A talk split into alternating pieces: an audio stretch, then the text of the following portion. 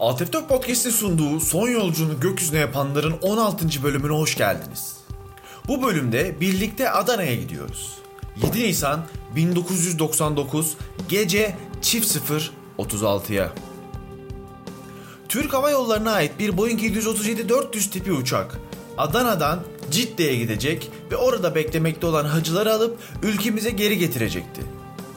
İki pilot ve dört kabin memuru ile Adana'dan havalanmıştı. Uçakta yolcu bulunmuyordu. Ve zaten tek tesellimiz de bu olacaktı. O gece Adana çevresinde resmen gök yarılmış, bulutlardaki tüm su zerrecikleri aşağıya yağmur olarak yağıyordu adeta. Şimşekler, gök gürültüleri ve kalkışı zorlaştıracak kadar kuvvetli, önlerini görmelerine engel olacak bir yağmur. Kulenin erteleme çağrılarına rağmen kaptan pilot havalanmak istiyor, bununla başa çıkabileceğini düşünüyordu. Adana Şakirpaşa havalimanından havalandıktan birkaç dakika sonra uçak düşük hız uyarısı vermeye başlamıştı. Pilotlar hızı arttırmaya başlamıştı ve uçağın hızlanması için baş aşağı pozisyona getirmişlerdi. Oysa ki uçak aslında olması gereken hızda hatta uçabileceği maksimum hıza da yakın bir şekilde uçuyordu. Hızı arttırma ve baş aşağı alma hamlesi pilotların hayatlarında verdikleri son karar olacaktı. Çünkü birkaç dakika içinde yaşamlarına son vermiş olacaklardı. Kaza yaşandıktan hemen sonra olay yerine gelen görevliler gözlerine inanamamıştı. Bu gerçekten bir uçak kazası olamazdı. Karşılarında 42 metrekare alanı, en derin yerinde ise 17 metrelik derinliğe sahip bir çukur vardı ve neredeyse hiç uçak parçası yoktu. Çünkü zaten üst limit hızla uçan uçak hem hızı arttırma hem de burnunu aşağı çevirme hareketinden sonra ses hızına çok yakın bir hızla yere çakılmıştı. Her şey ufak olmuştu. Kaza nedenlerini arayan yetkililerin aklına ilk olarak hava koşulları gelmişti. Fakat hava koşullarından dolayı olsa uçak bir acil durum bildirebilirdi ve mutlaka yerdeki görevlilerden biriyle bu konuda bilgi alışverişi yapmış olmalılardı. Kötü hava koşullarının her ne kadar her şeyi zorlaştırmış olsa da uçağı tek başına bu hale sokamayacağı da ortadaydı. Daha sonra akıllara Boeing'in bu tip uçaklarda yıllardır süre gelen bir arızası gelmişti. Fakat o arızayı da yıllar önce Boeing çözmüş ve gerekli onarımlar yapılmıştı. Peki neydi bu kazanın sebebi?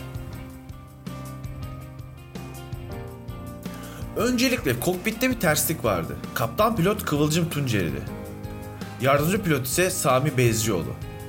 Sami Bezcioğlu eski bir askeri pilottu ve 10 yıllık bir aradan sonra sivil havacılık ile kariyerine devam ediyordu. Daha tecrübeli olmasına rağmen verdiği uzun ara yüzünden yardımcı pilot koltuğunda oturuyordu. Yanında ondan daha tecrübesiz olan kaptan pilotun yanında. Kalkış esnasında ve acil durum yaşandığında uçağın tüm komutası yardımcı pilot olan Sami Bezcioğlu'ndaydı. Aslında kaptan pilotta olması gerekirken. İşte bu yetki karmaşası uçağın kalkış öncesi kontrollerinde de kendini göstermişti. Olağan durumda yardımcı pilotun yapacağı kontroller ile kaptan pilotun yapması gereken kontroller bellidir. Fakat bu uçağın kokpitinde kim yardımcı, kim kaptan o belli değildi. Uçak kalktıktan hemen sonra pitot tüpleri ile arıza mesajları gelmeye başlamış ama iş çözülene kadar iş işten geçmişti. Uçağın hız göstergelerine veri sağlayan pitot tüplerinin soğuk havalarda donmalarını engelleyen ısı sistemleri mevcuttur. Normal prosedürde yardımcı pilotun uçuş öncesi kontrollerinde açmış olması gerekirdi.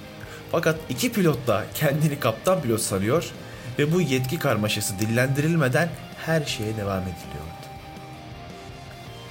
Daha sonrasında uçuş kayıt cihazlarını dinleyen uzmanlar bir şeye daha dikkat çekiyor. Ses kayıt cihazlarında kabin amirinde sesi geliyordu. Kalkışta kokpitte başka birilerinin olması yasaktı ve dikkat dağıtıcı bir unsur olmuş olabilirdi. Uçağın son saniyelerine kadar da e, pilotlar ve kabin amirinin konudan bağımsız sohbeti devam etmiş ve belki de pilotların daha erken bir şeyleri değiştirmeye çalışmasını da bu durum engellemişti.